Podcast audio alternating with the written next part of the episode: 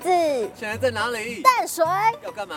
要去游泳。喂，不是啊，今天要带大家去的是一间素食餐厅，它非常特别，它把淡水的历史放进了料理里面。这间餐厅呢叫做之间茶食器，快跟我一起去听听老板的故事吧。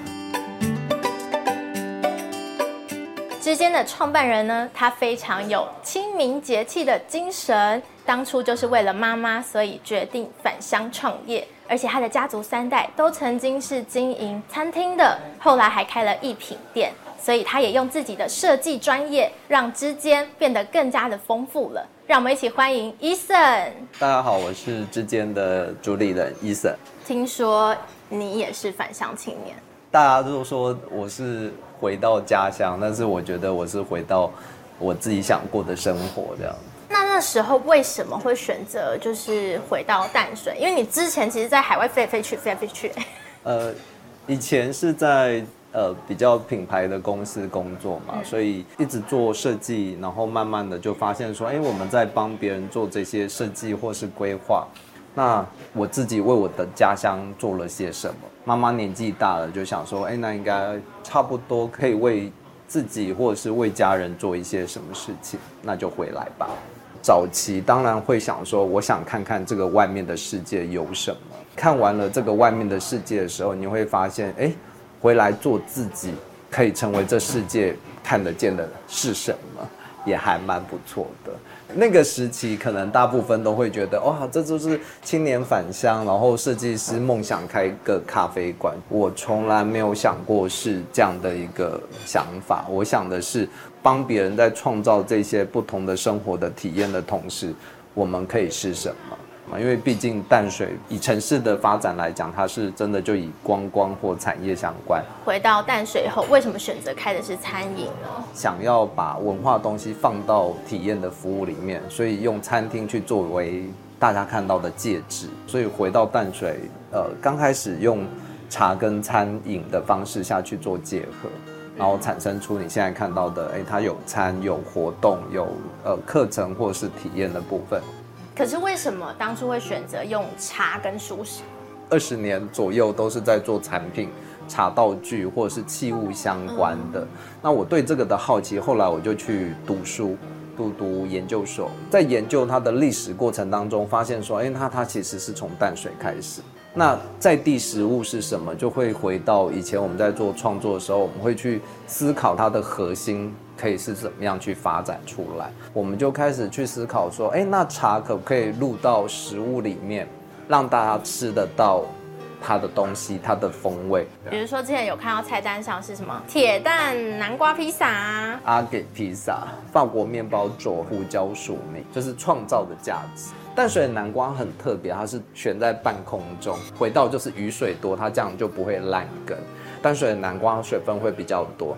它可以进到烤箱里面，水分就把它锁住了，所以甜味就更浓郁了，造就出现在的大家吃到的南瓜铁蛋披萨，或者是呃日式的牛蒡年糕披萨，或者是用海山酱下去做的阿给披萨。有时候我们是碰撞以后，它会得到新的可能，所以站在比较用设计的角度去看食物的关联，然后产生出新的可能口感。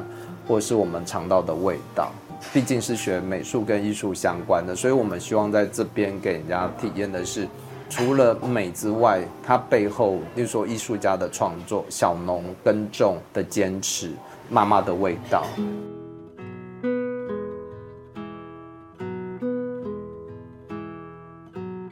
今天新日子要介绍的这道节气料理非常特别，赶快让 Eason 来告诉我们。我们今天要吃的是呃猪母奶松露炖饭。猪母奶是在淡水一个比较特别的在地食材吗？呃，应该是说它是早期在农产品里面大家都可以熟知的野菜料理，就是一般农田都有种植，产量比较多。嗯，然后后来就是因为现在的惯性农法或其他的方式，让它产量变很少，所以在市面上就很难看到就是猪母奶这样的一个食物。什么你们会把它当做就是料理当中的其中一部分？因为有一次我经过就是淡水现在剩下的唯一的稻田，因为其实有很多都被呃开发房子然后我就看到那个稻田里面种了除了稻米之外，还有看到的猪母奶。那猪母奶的话，我就问那个阿婆说：“哎，那个是什么？”然后他就跟我讲说：“这是滴木灵。”然后我就说：“啊。”那是给猪吃的吗？然后他就笑一笑说：“以前早期，呃，就是食物的营养比较少的时候，大家都是用这样去补充营养。那当然也也会给猪吃，因为它有丰富的 Omega 三，就是非常的营养这样。但因为现在就是越来越少人种了，然后因为它也受到了环境的影响，所以其实它就剩下那一小块。那早期这一批也是当时淡水做了四五十年的餐厅，然后。”给那个婆婆种，说，哎，这个很好，它会留它原本的根系，然后让它继续的生长，把那个种子保留下来。我们只是用它的上面的芽最嫩的那个部分，对对对。所以通常就是长出来以后，一个礼拜大概采一次。种的时候，它就在它的田边兜售这样子。然后我就想说，哇，好辛苦哦，我去买来试试看，我去尝试说，哎，那猪母奶可以怎么样去做料理？去研究说，哎，那猪母奶在。台湾是一般，就是说炒菜可以吃，或者是他们这种传统的，就是补身体啊什么的，很有营养。其实，在国外，它真的一个非常有名的一道蔬菜的料理，就是用松露的沙拉。然后我就想说，哎，那我是可以用这样的方式，再去跟食物去做连接。这样，淡水日治时期是十大名米之一，所以我们用米下去做这样的一个结合，然后再用松露的方式。猪母奶，然后让你可以吃到那种鲜甜的味道，带点点咸味，然后食物的部分就会变得很平衡。当初的这个小小的牙的这个猪母奶，有点类似传承给你，然后又不把它断根，就是要让它能够继续延续下去，嗯、跟我们的这个清明节气长辈或是前辈留下来的东西要继续传承下去的那种感觉。嗯、它有一点像，就是你没有种就没有了，所以其实我后来就想说，哎，如果你没有用这个东西就没有了，因为它兜售的部分其实是有限的。那其实除了猪母奶、松露野菇炖饭之外，嗯还有一个是餐前饮，对，今年是淡水开港一百六十周年，在年初的时候就设计了一条船，船上就是用米跟巴萨明哥醋去做结合，然后做出来的一个小食。那以前早期淡水是用三板船去运稻米啊，或者是茶叶，所以河水的部分刚好是春暖花开，然后我们用花香去冲成茶，去变成湖水的方式，去导引出。故事的起点，这样。看到这个餐前饮的时候，我觉得超美的。那个茶水倒下去了以后，花瓣就是在水面上飘飘动的感觉，超漂亮的，就感觉那一杯茶就是一幅画。让大家了解，哎，除了淡水的小镇故事以外，然后它跟人的生活可以带来什么样的传承啊？不是只是怀旧，而是我们在这样的一个时间点去。创新的一个故事的起点，然后背后其实我们可以让大家了解，哎，淡水小镇原来早期以前五谷啊那一带都是种满了花，你知道吗？跟现在不一样，现在全部都是沙石。呃，对，就是人的开发嘛。那早期因为我们的贸易的关系，所以种满了这些花，然后跟茶叶去做熏香的部分。来到之间以后，我觉得很像每一道料理都是在听一段历史故事。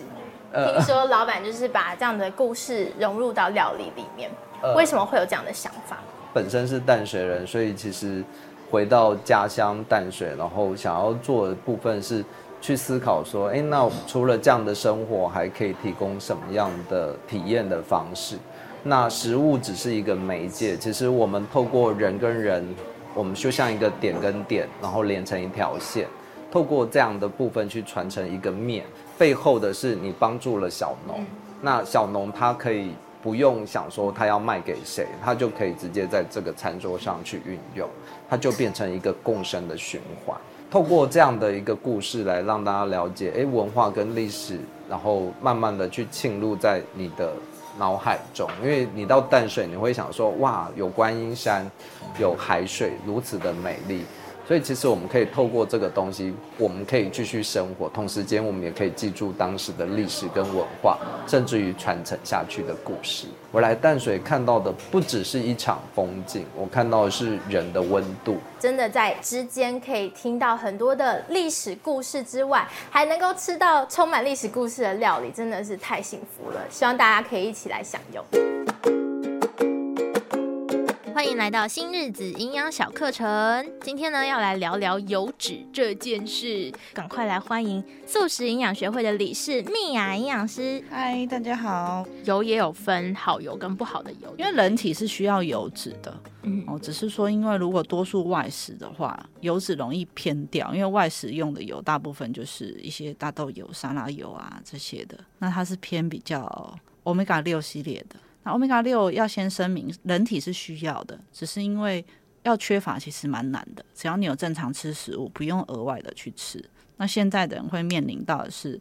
因为外食基本上就是大豆油、沙拉油、葵花油，这些都是欧米伽六系列。那过量的话，身体是容易处于一个发炎状态。之前常常人家说的欧米伽三，对，人家都说要在鱼油里面可能才吃得到。嗯、那素食者要怎么补充呢？这个是蛮有趣的一件事。你 P P，你猜一下，就是那鱼的欧米伽三哪来的？它本人不是它的，就是它本身的合成的油脂吗？是因为它在海底吃了很多藻类。累积而来的，是他吃的东西。对，就是海藻类。所以其实素食的妈妈有些会补充藻油，有没有？哦，海藻油。对，那呃，海藻油不是我们今天要展开的，只是我要强调的是说，其实鱼为什么会有，也是因为它吃了很多植物，就是海藻类累积出来的，并不是它自己生成的。哦，那一般民众如果要在饮食中加强欧米伽三的话，要做到两件事啊。我先讲第一件事，就是欧米伽三跟欧米伽六是一个跷跷板。当你的六吃的太多的时候，它会变得强势。这时候你再吃 Omega 三的话，它的效果不是很能发挥得出来。所以，我们第一件事就是六要先降下来。那因为多数人三吃的是不够的，我们要把三拉上来。那三的来源就是像是亚麻仁籽、奇亚籽，哦，它的含量是比较高的。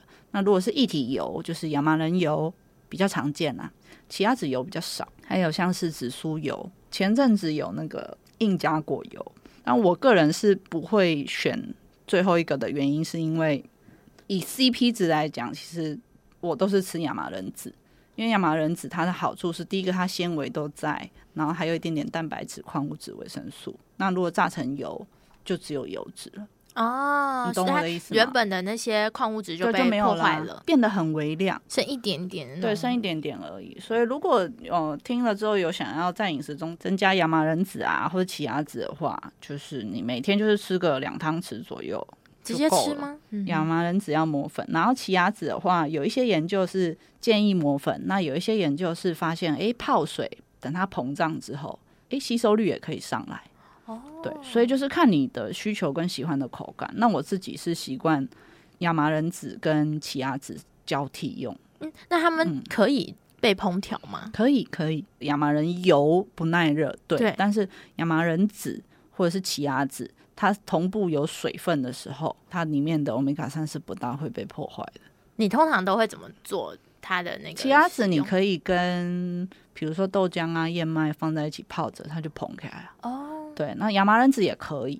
那我通常会加水，亚麻仁籽加水，然后做成那种干粮吃，或者是就直接撒在菜上啊，加一点酱油，也蛮好吃的，因为它没什么味道。它、哦、就是它不会影响到你的口感，它会有一点点粉粉的，呃，不是，它会咯咯的，它也有水溶性膳食纤维，它碰到水就会勾勾的，对。那有一种植物，它叫做猪母奶，有人是说它叫做马齿苋，嗯、它有丰富的欧米伽三，是真的吗？呃，它有。那你说它丰富吗？看你跟谁比。如果你跟亚麻仁子比，它就是个弟弟。对，但如果在蔬菜界的话，它就是个 king。哦，对，因为如果比如说一百克的猪母奶好了，有快要将近一克的那个欧米伽三。那如果是一百克的花椰菜或是菠菜，只有零点一克的。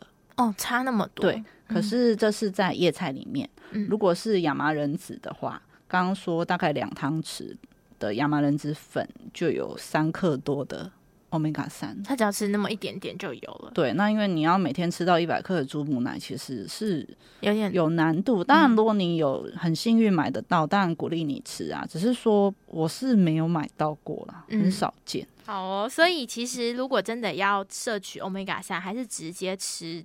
刚刚说的这种含量比较丰富的，含量高的，对，就我们再复习一下，就是亚麻仁籽，哈，那你记得磨粉。那奇亚籽你要磨粉 OK，或是泡水也可以。嗯，那如果坚果类的话，核桃是有一些，但是它没有前面两个来的高。嗯，那如果一体油就是亚麻仁籽油、奇亚籽油。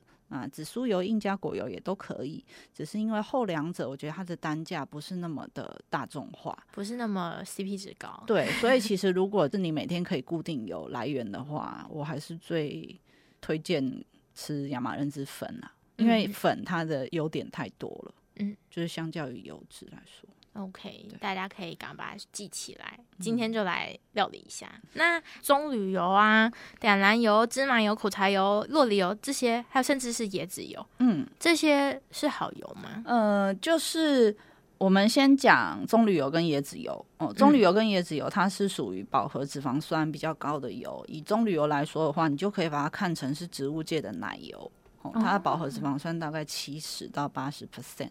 那它经常会使用在像糕点类、饼干类、泡面，经常会看到，是因为它比较稳定。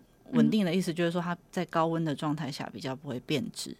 哦，那可是因为它在体内会有一个状况，就是说吃太多的话会增加我们不好的胆固醇，就是低密度胆固醇会增加。对，所以其实。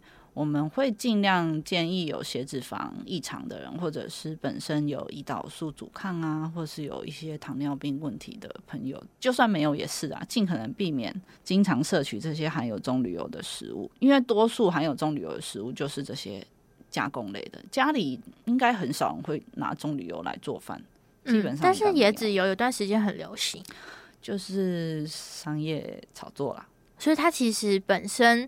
也是会影响到低密度，嗯，因为他也是保。我讲一个，我有一个个案，他有心血管疾病，已经装支架了，然后就是他的家人就跟他说什么椰子油很好啊，干嘛干嘛，结果他就把家里所有的油都换成椰子油，几个月回诊之后，他的胆固醇飙到四百多，然后我就说你做了什么？因为他原本都还好，他说啊，我就换了椰子油啊，这样。我说你不要再吃，全部停掉，然后后来就慢慢又回来。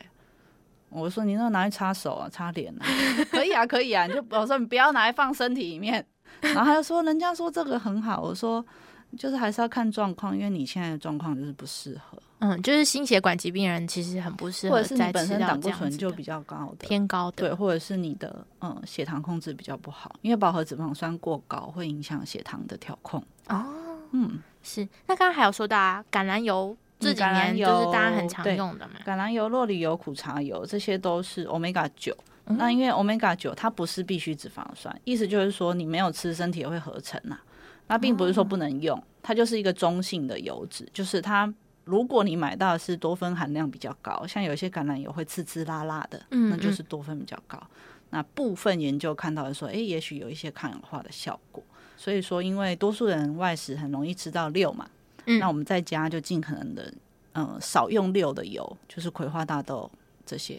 葵花大豆沙拉油。对，就是那在家里可以尽量用洛梨啊，因为洛梨跟苦茶是比较高单价的，那比较平价的，就是目前橄榄的比较价位也比较平价一点。那如果要再平价一点，就是芥花。芥花油，嗯，就是比较可以归类在酒系列的。嗯，哎、啊，还有那种哎、欸、芝麻油，我之前有听说过有一种什么可可脂。可可脂，可可脂是饱和脂肪哦，它也是饱和脂肪。对，但是因为饱和脂肪又在细分，就是有分不同的长度，对身体的影响不一样。那可可脂是中性的，它不会影响胆固醇哦，所以它拿来做甜点其实还可以，还可以还蛮贵的。嗯，对，可可脂我觉得拿来抹手吧，抹手、抹嘴唇、抹脸，保湿度很好。是，那刚说到那个芝麻油呢？芝麻油它是大概一半是 Omega 六。其实我觉得大家也不用太恐慌，就是像芝麻，它提香的效果是很好的，嗯，所以你可以平常在家里主要是用 Omega 九系列。那如果你觉得料理里面要带一点麻油的香气，就点点缀一下，点一点点 OK 啊。哦，嘿，就是反正应该不会啊，如果是那种什么要爆香，然后用麻油爆香，那可能就会用到比较多。要爆香的话，还反而比较建议用酒系列的，真的？因为它比较稳，就是数字越小越不稳定，三六九嘛，数、哦、字越小越不稳定。那你越不稳定，其实油脂在高温状态下太久，它很容易会裂解。甚至是可能会有产生一些反式脂肪酸这样子。那反式脂肪酸，嗯，它对人体到底有哪些影响？嗯，第一个是它会就像刚刚前面讲的，像棕榈油、椰子油，它会提升我们的低密度胆固醇。那低密度胆固醇如果过高，在血管里面被氧化的话，就容易会引起心血管方面的问题，然后也会提升我们的三酸甘油脂。再来就是说，其实它也会影响我们的身体的发炎反应。哦，就是有发现说，诶，反式脂肪酸摄取比较多的人，他的免疫系统会产生比较多的发炎物质，让身体会处于发炎状态。还有一个大家可能会比较在意的，就是神经系统，就是记忆力会变差吗？嗯，当然机制没有非常明确，但有发现到说，诶，过多的反式脂肪会影响我们脑细胞上面的细胞膜的沟通方式。也就是说，讯号会变差，然后就会影响成年人的记忆力。就是你简单来想，就是脑细胞会一直在发炎。哦，对，那这个反式脂肪就是常见于，嗯，大家应该都已经蛮有观念，就是氢化的植物油嘛。嗯，除了氢化植物油以外，就是高温加热过的呃油脂，油脂，特别是 Omega 六高的。就刚刚有说到那个大豆油、沙拉油、葵花油，它是欧米伽六。像有研究去测试，就是当这些欧米伽六比较高的植物油脂高温加热一百八十度，嗯，连续二到四个小时，就会开始产生反式脂肪酸。那可能有人就会说，谁会连续加热啊？哎，你炸物？对啊，你吃外面炸物，它不是炸一整天吗？那通常他们店家也不会马上说，哦，过一个小时就换一次油，过一个小时就换一次油。成本太高了。哎，可是反式脂肪酸。一般食物里面会有吗？呃，一般食物就是，除非你有用氢化植物油去去料理，或者是这种 Omega 六的，你把它高温油炸会有。那再就是一些反刍动物，它的肉里面会有，比如牛吗？对，牛啊，或是牛奶啊、奶油里面会有微量的，会有微量，对，会有微量的。哦，但它的代谢又跟这种不太一样，不太一样，还是会建议大家就是。能尽量不要那么高温料理，就尽量不要那么高温料理。像你刚刚提到，像有一个研究是把鸡肉拿去炸，刚刚是说植物油要炸二到四个小时开始产生嘛，但他们发现，诶、嗯，鸡肉拿去炸十五分钟就开始有了。啊，对，就是我没有非常细致的去看那篇研究，但就是他有提醒说，产不产生跟你用什么东西下去炸也有关系。诶，那如果是气炸锅用喷的那种？呃，因为喷的它的温度也是蛮高的，所以如果要高温，我们还是比较建议用酒高一点的，或者是如果你鞋子没有太异常的话，你可以用那种饱和高一点的，像椰子油。嗯，所以还是要回归到你本身身体身体的状态。然后提醒一下，很多气炸锅就是那种冷冻的料理，其实它已经先炸过一次了。嗯，什么炸薯条啊，或者炸素鸡块啊，你可以看一下它的成分表。多数就是棕榈油，我又要被厂商追杀了。他不是故意的，因为比较稳定，嗯，是为了稳定。然后棕榈油的口感是比较酥脆的，哦，对，所以还是又要回归到你吃多少啊？你如果偶尔吃，我每天吃的话，就每天吃到你就要小心。但如果你只是偶尔吃，那那我是觉得没有什么关系啊。好哦，那今天的新日子营养小课程就到这边喽，我们下次见，拜拜。刚刚一直说到设计，设计不只是食物有设计，店里的环境呢也有很多的设计。所以呢，网络上有很多朋友都说这里是一间设计师开的餐厅，是真的吗？医生？嗯，我们都是用设计的方式下去做，就是说为什么用猪母奶，为什么用可能松露，那它都有一些历史上的考据，或者是专业上的搭配。那透过这个东西，我们可以把我们的专业先设计好，我们希望呈现的东西，然后再交给，比如说厨师。那我们把它定义成厨师是食物的设计师，因为我们透过这些东西的元素以后，他会再去咀嚼过，他用他的专业，比如说，诶，什么样的火候，用烤的，还是要先炸过，还是先煎过，还是先熟成。然后透过这样的东西再去创造出我们背后从食物设计里面讲到的感受性。那因为之间不是靠海边，所以它没有风景，所以我们常会回到我们看海就看外面。看新的风景，就桌上一片淡水的风景，这样的一个想法，所以你就会进到这个领域里面，就是我们在讲的 bar。所以我们设计器物，我们把东西呈现，然后慢慢的一道一道去让你了解，你不会受到其他的干扰，你会去看到说，哇，原来。诶，食物也可以变成是像这样的去讲故事。然后你刚才看到那些，就是说风景啊、水面啊，你就会遥想说，哦，原来这就是淡水。对，桌上的就是淡水。我吃的不是食物，我吃的是一幅画，吃的是淡水的美。它会变成是你心中的风景，因为你离开以后，你会记住那个味道。那那味道才是我们在讲说，哎，那在每一年或者是曾经你来过淡水，记住的感动是什么？就是希望让大家都可以记得之间给大家的这种感受。对。可是我很好奇的是，你明明之前是设计师，或是从这种美工设计出身的，嗯，创业八年，嗯，对你来说身份是一种转换，对吗？嗯。那他有没有给你什么冲击或者是挫折感？呃，其实是蛮大的，因为本来想说做设计的时候，其实是把这样的东西创造出来。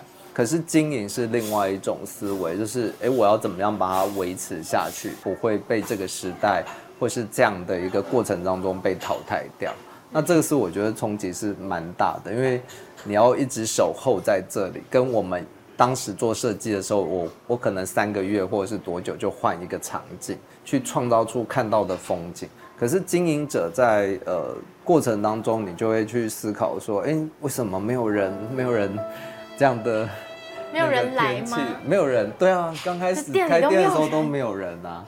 然后你会非常的紧张，你会觉得，哎，是我食物不够好，还是是我要做些什么事情让大家看到？明明之前做设计的时候非常的受欢迎，为什么等我自己做就没有人吗？哦，对，因为其实做设计师，你知道是真的就是。光鲜亮丽，就是很漂亮，而且还可以到处飞来飞去。你今天都在国外，不能说困在淡水，只是留在淡水了。应该是说你每天在重复一件事情，你要把这个东西做到到位到极致。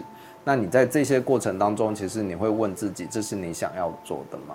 过程当中其实有很多事情是不被理解的。例如说，我讲故事，早期大家会说，哎，那到底是做意式还是做法事还是什么？我会说，我们都不是，我们都不是。呃，我就会说，我们走一条别人可能不知道的这条路，所以很多东西是你慢慢去整理以后，客人会告诉你。早期都需要解释，到现在都比较少，大家就会觉得哇，他们其实在做的是淡水的故事。然后你呈现上去的时候，客人知道跟感动的说，哇，我觉得你们真的做得很棒。那这也是我们希望在在地慢慢传递给我们的工作伙伴，或者是我们可以分享的人，这样。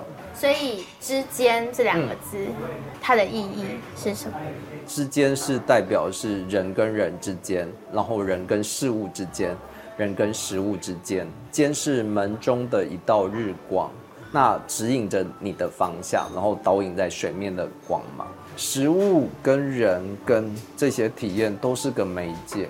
我们其实，在人跟人之间的关系，就是文化，或是传承，或是留下些什么。那包括我们做可能找寻台湾淡水的茶之路，那我们可以做文化的体验，所以我们也会找文史工作者一起。挖掘，然后带大家去走读淡水的不同的风景，坐下来喝杯茶，然后告诉你以前龙山寺这边就是喝茶的地方。然后我们会带入旅程，然后最后才会有食物的体验。后面的人会觉得，哎，这就是一个时代的过程。那我们就讲说，这就是一个传承。那传承其实留下美好的过程当中，我们只是参与的一份子而已。我们把我们的自己的事情做好。那食物就会说话，故事才会感人。很感谢我们的 Eason，跟之间的所有的团队伙伴们，把这么美好的淡水风景带给所有的来的顾客也好，甚至是来体验的朋友也好。嗯、然后也期待我们这一集节目可以让更多的人看到淡水的美。那记得要订阅我们的多用心 Podcast，不追踪你会后悔的。下次见，拜拜。拜拜。